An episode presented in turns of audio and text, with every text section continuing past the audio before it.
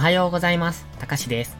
今朝も寝起きのポジティブ発言、笑顔で歯磨き、やっていきましょう。今日も絶好調です。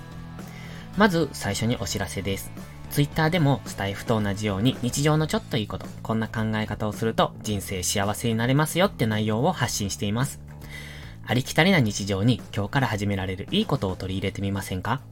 フォローしていただけると喜びます。ぜひ一度ご覧ください。それでは本題です。今日は配信は人生の記録というタイトルでお話しします。配信とは自分物語だなって最近強く感じます。今の心境、考えていること、頑張っていること、自分が感じていることすべてがこの配信に詰まっています。だから過去の配信を聞き直したとき、その時の自分の心境がよくわかるんですよね。もちろん Twitter も同じです。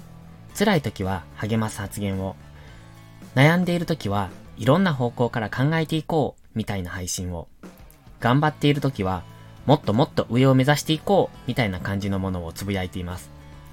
たまに後ろ向きな発言をする時もありますが、その時は結構メンタルやられている時です。皆さんもそうなんでしょうか？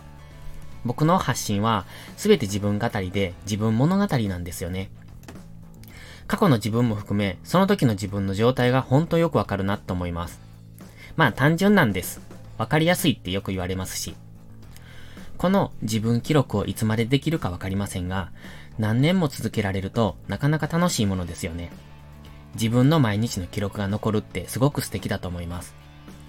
この時はこんなこと考えていたんだって。また喋り方もそうですね。今はシナリオを読んでいますが、いつかフリートークで話せるようになったら、それはそれで進歩だなって思うし、最初の頃なんて下手すぎて恥ずかしくて聞けないですしね。実はスタイフを始める前にも YouTube で音声だけの配信をしていたんです。細々と。その時はフリートークだったので、ボソボソ何喋ってるのって、今から思うとそんな感想です。でも、その時はそれが自分の精一杯だったんですよね。その配信はすべてお蔵入りになりましたけど。